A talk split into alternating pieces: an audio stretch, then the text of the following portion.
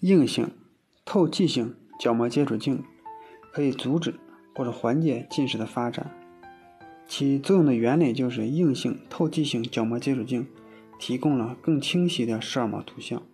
从而抑制了近视的发展。也可能是硬性透气性角膜接触镜作用于角膜，改变了角膜的形态和光学性能。硬性透气性角膜接触镜在感冒、发烧、眼睛有炎症的期间，以及青光眼的人不适合佩戴。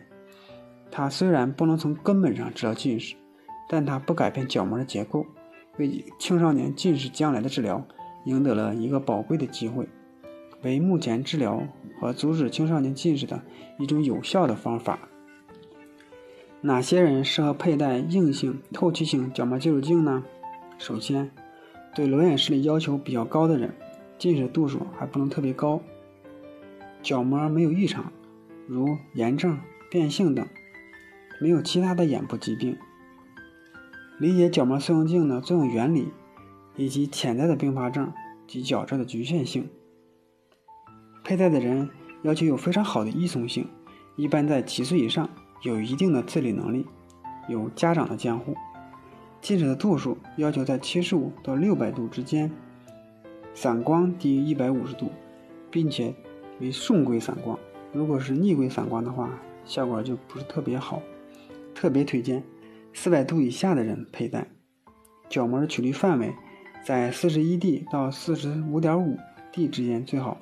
过大和过小佩戴就比较困难了。近视进性发展的青少年特别适宜佩戴。最后，要求有一定的经济基础，并能够承担治疗期间的镜片和其他的费用，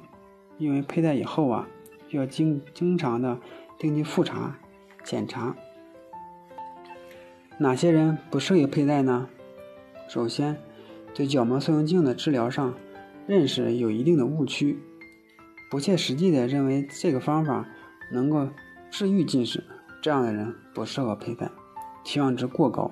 与角膜塑形镜的实际作用效果不相符合。眼部疾病的患者，如果眼部有疾病，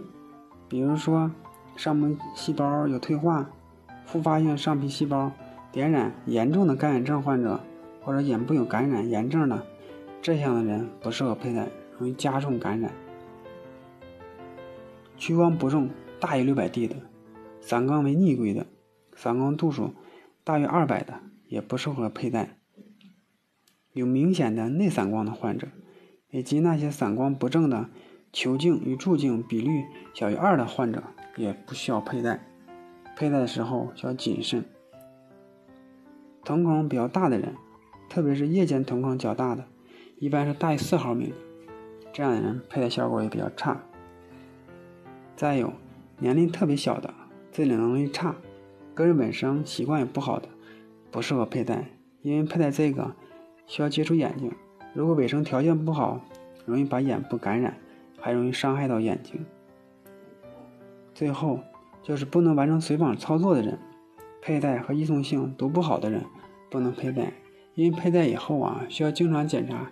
眼部的发展的情况，根据情况可能需要做调整。如果你不经常的随访，不配合检查。这样的患者，如果发生严重的并发症，效果反而就更不好了。